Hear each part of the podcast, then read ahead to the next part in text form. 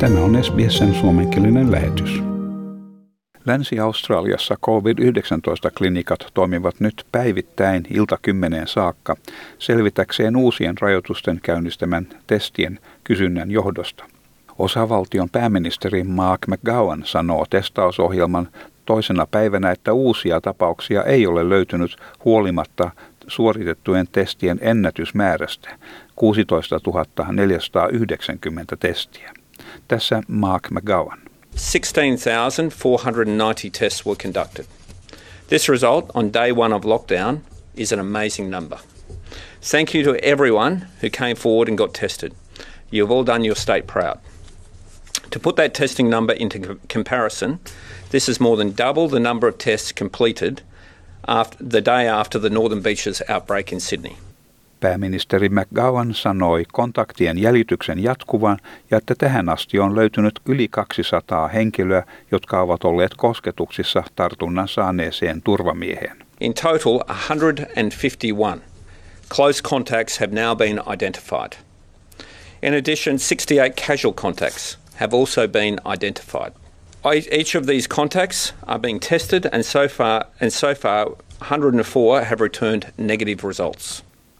Länsi-Australian liikemaailma kannattaa päätöstä rajoitusten soveltamisesta. Chris Rodwell on Länsi-Australian kauppakamarin pääjohtaja. Hän sanoi, että Victorian rajoitukset olivat esimerkkinä siitä, miten vaikeita ne voivat olla, ja siksi tehokas, mutta lyhyt rajoitusten jakso on parempi vaihtoehto. I think we saw in Victoria how tough it is when it's a sustained lockdown, particularly for the hospitality, accommodation, tourism, the arts community, the events community has done it tough. We don't want that to happen in this state and that's why I think a quick lockdown, we hope a really short lockdown is the right way to go.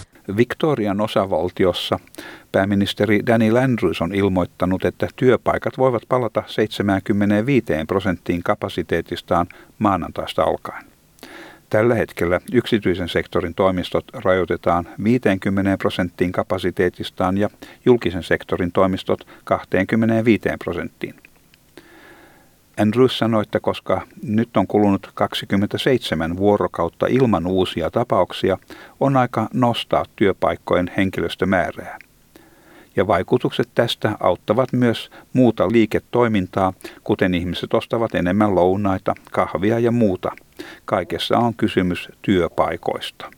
I think now, given the success we've had, as I said, 27 days of uh, zero cases and every confidence that we can maintain this if we all keep playing our part, it's now appropriate for us to have both the public sector and the private sector on an equal footing. And what that means is that's more people buying coffee, more people buying lunch, all of those things, which is all about jobs. Victorian osavaltio tarjoaa avustuksia matalatuloisille kotitalouksille auttaakseen pandemian aikaisten energialaskujen maksua. Tulevan vuoden aikana eläkeläiset, opiskelijat ja JobSeeker-avustusta saavat voivat anoa 250 dollarin kertamaksua. Energiaministeri Lili D'Ambrosio kertoo, että Victoriassa asuu lähes miljoona henkilöä, jotka ovat oikeutettua Power Savings Bonus-nimiseen avustusmaksuun. Power Saving Bonus-nimiseen avustusmaksuun. We know that uh, many Victorians have done it tough, especially during the COVID period. Uh, and this power saving bonus will go such a long way to helping those 900,000 uh, Victorian households, one in three households, to save money off their powered bills. Newspoll mielipidemittauksesta selvisi, että 75 prosenttia australialaisista ilmoittavat varmasti tai todennäköisesti rokottautua koronavirusta vastaan. 17 prosenttia ilmoitti kieltäytyvänsä ja 8 prosenttia eivät olleet päättäneet asiasta. Pääministeri Scott Morrison painotti jälleen, että Australialla ei ole kiirettä rokottaa ihmisiä.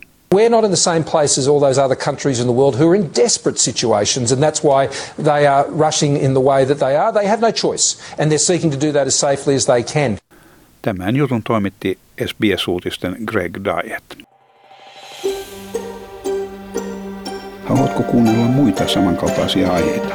Kuuntele Apple, Google tai Spotify podcasteja tai muuta suosimaasi podcast-lähdettä.